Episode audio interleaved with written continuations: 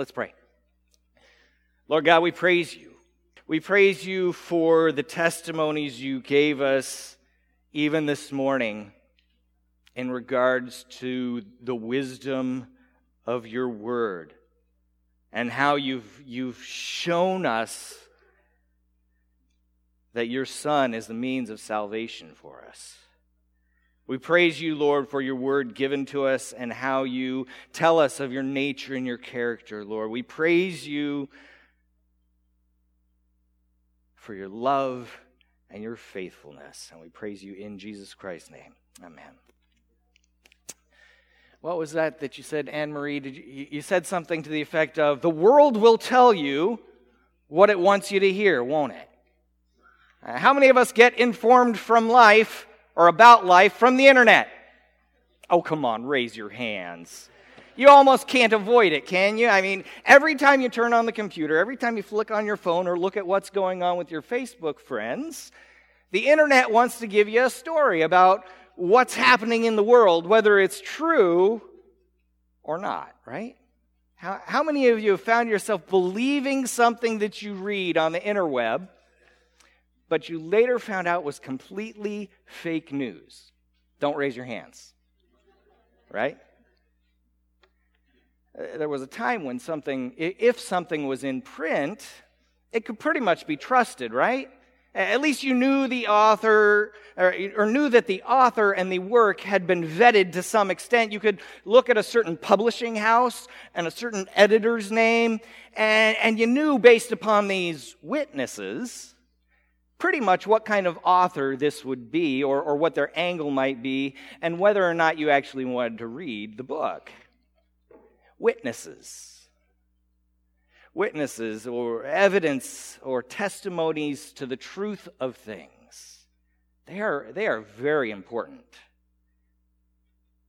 We don't want to believe everything we see, do we? We, we can't, can we? As Abraham Lincoln said. Oh, where'd Abraham Lincoln go? Oh, come on. That was like a funny example. It was fantastic.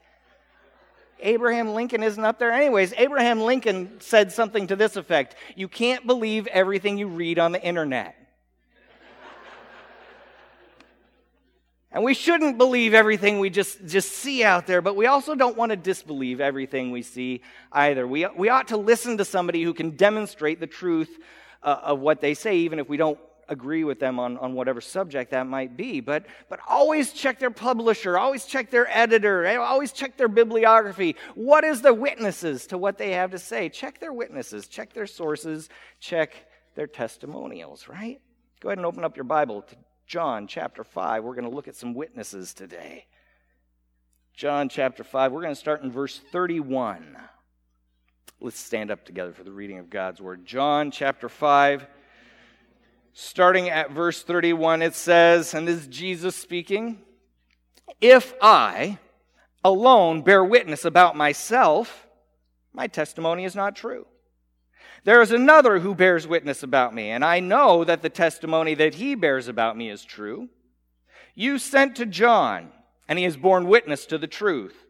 Not that the testimony that I receive is from man, but I say these things so that you may be saved. He was a burning and a shining lamp, and you were willing to rejoice in, for a while in his light. But the testimony that I have is greater than that of John. For the works that the Father has given me to accomplish, the very works that I am doing, bear witness about me that the Father has sent me. And the Father who has sent me has himself borne witness about me. His voice you've never heard, his form you've never seen, and you do not have his word abiding in you, for you do not believe in the one whom he has sent. You search the scriptures, because you think that in them you have eternal life, and it is they that bear witness about me. Yet you refuse to come to me that you may have life. I do not receive glory from people.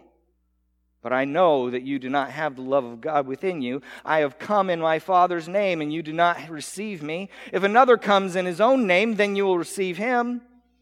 How can you believe when you receive glory from one another and do not seek the glory that comes from the only God? Do not think that I will accuse you to the Father. There is one who accuses you Moses, on whom you have set your hope. For if you believed Moses, you believe me, for he wrote of me. But if you do not believe his writings, how will you believe my words? Reading of God's word. Go ahead and be seated. Thank you. In the Old Testament, God tells his people in Deuteronomy chapter 19, he says, A single witness shall not suffice against a person for any crime or for any wrongdoing in connection with any offense that he has committed. Only on the evidence of two witnesses or of three witnesses shall a charge be established. And this became a standard of evidence in any circumstance so that no issue could become obscured by a, a he said, she said kind of a situation. Two to three witnesses determines the truth of a matter. In our passage today, Jesus says to the Jewish religious leaders, He says, Don't believe just me. Check my sources. Here's the people and the evidence that will back up what I say. And I won't just give you two or three, I will give you four witnesses. Twice the required number according to the law. And each of these witnesses are, are, witnesses that you have admired or you say you trust or, or things you say you are looking for. These are the witnesses that you called to the stand.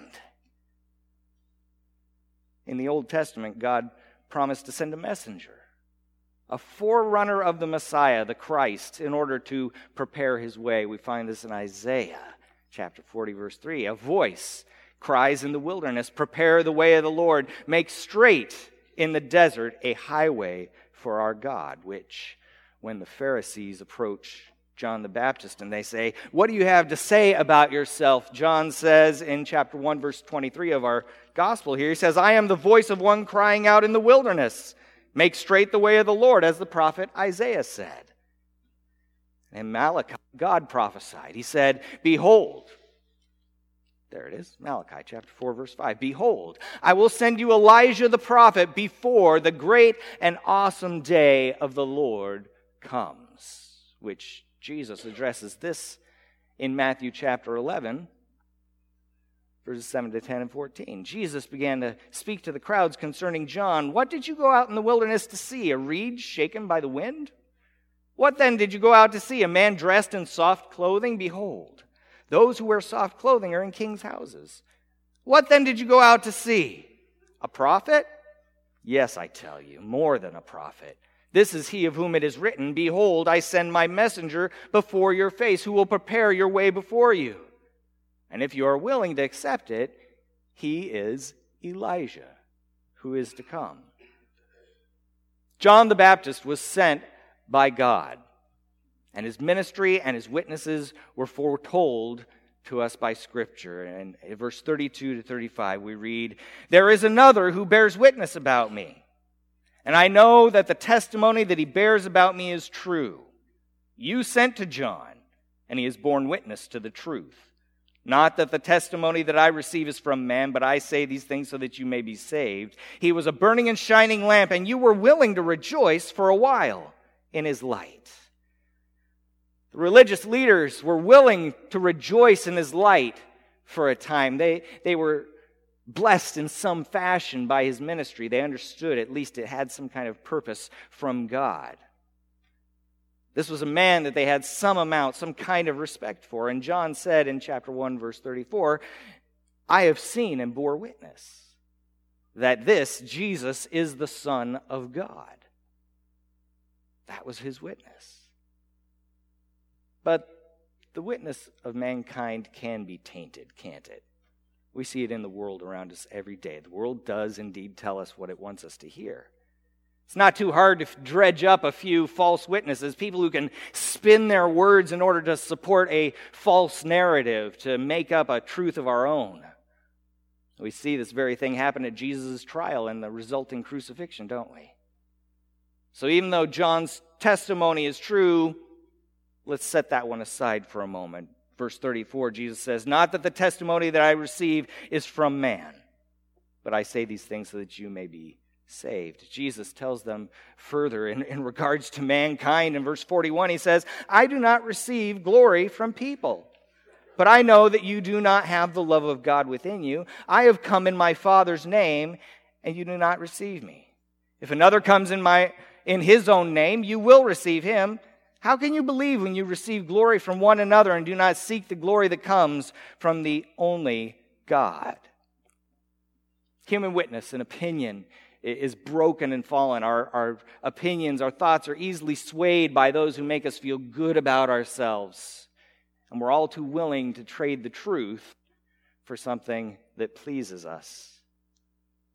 But if we set aside the witness of mankind, what, what other witnesses are there for Jesus? If we remove human witness, who else will testify for Jesus that what he says is true? Several times we read in the Gospels that the Jewish leaders wanted to see a sign. They wanted some kind of miracle to affirm the things that Jesus claimed to be true. And we already read in John chapter 2 how they asked for a sign of authority after Jesus cleared the temple. In Matthew chapter 12, we can read how they, after they had condemned Jesus for casting out demons by the power of Beelzebub, through the power of the devil, they again ask him for a sign. They say they want some evidence and they say, Teacher, we wish to see a sign from you. Verse 36 of our chapter today, our passage. But the testimony that I have is greater than that of John. For the works that the Father has given me to accomplish, the very works that I am doing, bear witness about me that the Father has sent me. As we spoke about some last week, Jesus did things that only God could do.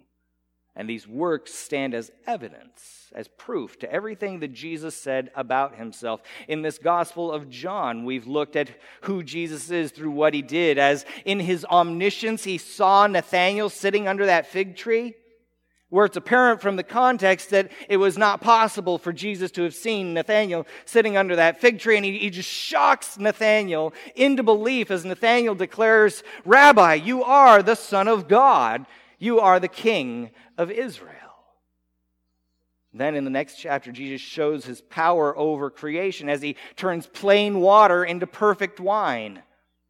In Mark chapter 4, you can read of how he, he calms the wind and the waves at his words. At which the disciples wonder in great fear, Whom then is this? That even the wind and the waves obey him. Throughout the Gospels, Jesus publicly heals the unhealable, as he did this with the lame man that we looked at a couple of weeks back, as he did this with a woman in Luke chapter 8 who, who touched his cloak and was healed after she had spent all of her money on all of these physicians who could do absolutely nothing for her. And we'll see him give sight to a, more, uh, a man born blind in John chapter 9. Even if one cannot believe the testimony of man, let the works that Jesus did speak for him. And, and let's not allow ourselves to sit here in some kind of postmodern arrogance.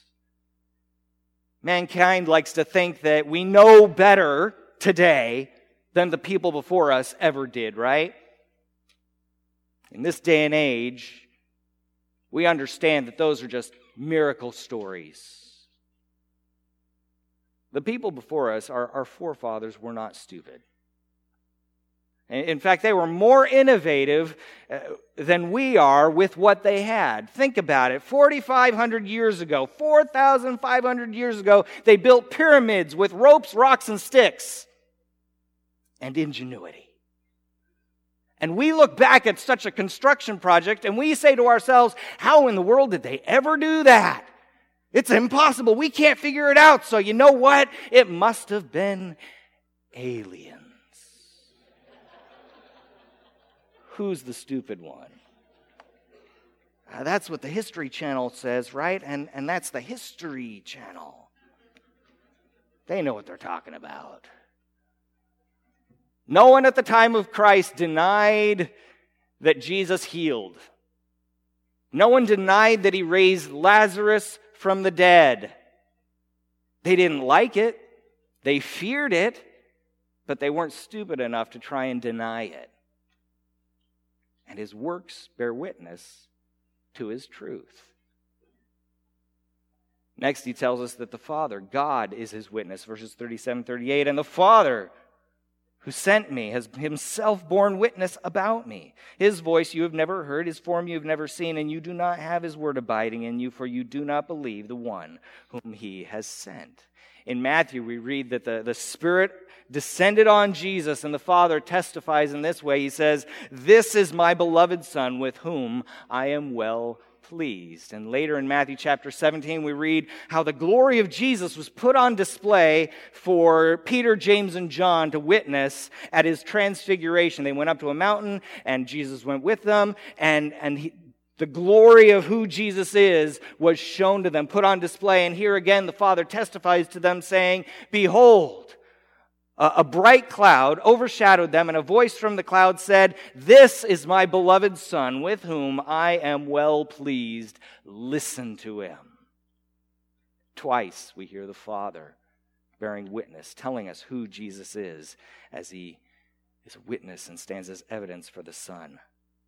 The final witness that Jesus calls to the stand is Scripture.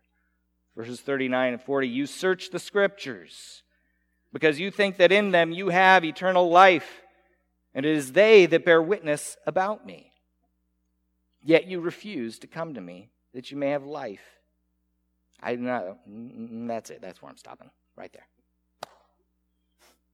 Jewish leaders put great value on the Word of God, on the Old Testament scriptures, and, and rightly so, because the scriptures are indeed the words of God, full of wisdom, full of moral truth, full of God's law and they describe for us God's plan of salvation, telling us of the very Savior that they themselves had been looking for. From Genesis chapter 3, verse 15, we get that proto evangelium, that first glimpse of the gospel when God says that the child of the woman would crush the head of the serpent. We get that virgin birth and the, the, the child that would be born who would be able to defeat Satan. In the life of Joseph, we see a type or a foreshadowing of the Christ as one who is believed dead by the evil actions of his brothers. What they meant for evil, God meant for good, and God brought salvation not only to Israel, his father, but to his family and to the Gentile Egyptians as well. We also see in Jonah, he spent three days in the belly of a fish, coming out of there to bring salvation to the Ninevites. Moses spoke to the people about a prophet who would come after him, one who knew the Lord face to face, and one who would be from among the people of Israel. Psalm 22 describes for us the crucifixion of Christ in all of its awful detail. Isaiah tells us of the virgin birth, that the child would be called Emmanuel, which means God with us, that he would be called Mighty God, and then he tells us that the servant of God would be marred beyond human semblance, beyond human recognition, as Jesus was beaten and whipped in our place. That he would be despised and rejected by men in our place. He would be pierced for our transgressions as Jesus would be nailed to a cross. He would do all of this in our place for our sins as it was the will of the Lord to crush him. He has put him to grief. When his soul makes an offering for guilt, he shall see his offspring. He shall prolong his days. The will of the Lord shall prosper in his hand. Out of the anguish of his soul, he shall see and be satisfied. By his knowledge shall the righteous one, my servant, make the many to be accounted righteous, and he shall bear their iniquities. Therefore, I will divide him a portion with the many, and he shall divide the spoil with the strong, because he has poured out his soul to death and was numbered with the transgressors. Yet he bore the sin of many and makes intercession for the transgressors.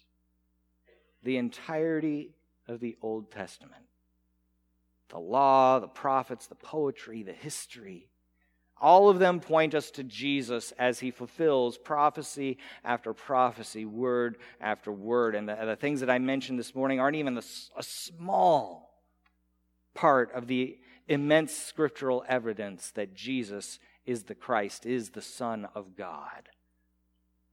John the Baptist, the miraculous works that Jesus did, and he did them with authority.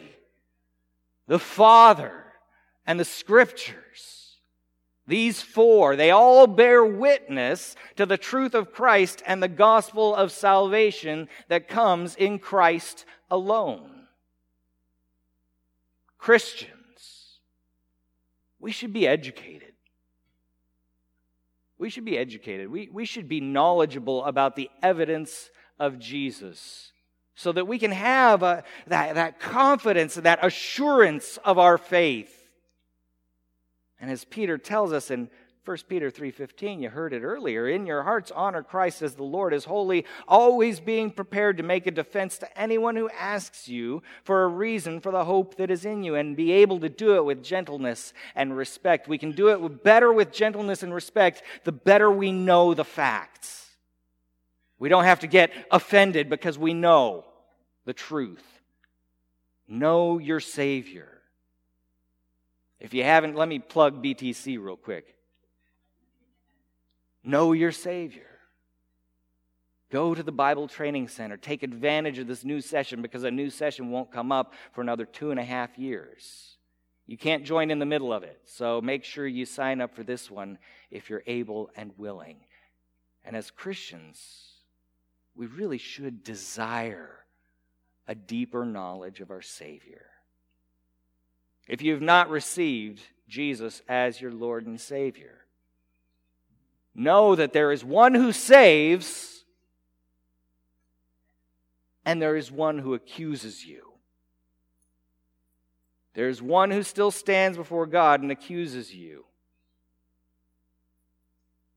And we know oh, that's Satan, right? No.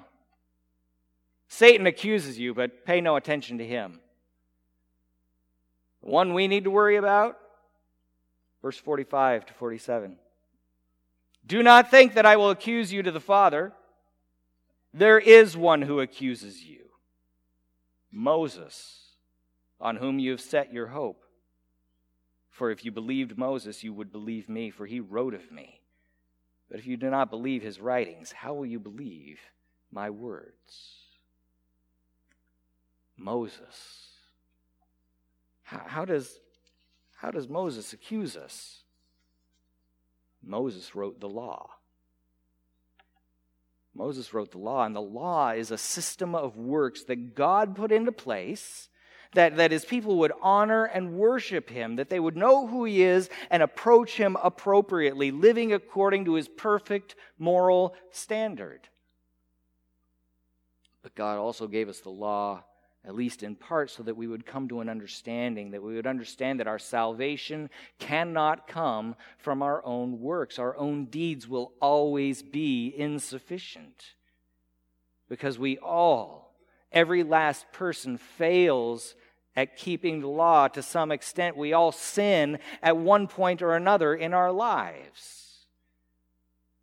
And as the law shows us our shortfall, shows us where we can never reach that perfection of God, it also makes a list. The law makes a list, a, a legal ledger of your guilt before God. And it accuses you. And it accuses me. And rightly so. But I don't know the law, you might say. How can it have anything against me? God tells us that even those who do not know the law of God that was given to us through Moses are a law unto ourselves. Romans chapter 2, starting in verse 12, says, For all who have sinned without the law will also perish without the law. And all who have sinned under the law will be judged by the law, for it is not the hearers of the law who are righteous before God, but the doers of the law who will be justified. For when Gentiles who do not have the law by nature do what the law requires, they are a law to themselves, even though they do not have the law, They show that the work of the law is written on their hearts, while, while their conscience also bears witness, and their conflicting thoughts accuse or even excuse them on the day when, according to my gospel, God judges the secrets of men by Christ Jesus. We all will die. The day will come when we, it's appointed to all men once to die, and then comes judgment. And all man has broken the law, even if we're only condemned by the law that is written in our own hearts. All the things that we've done, that we ourselves understand when we look at back at what we've done, we say, that wasn't right.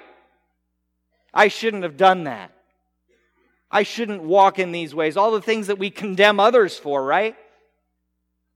And yet have found ourselves doing, lying or, or hating or stealing or lusting or whatever it might be. The law, the law of God, or the law in our own hearts that is written on our hearts from God, our Creator, will accuse and condemn us before God.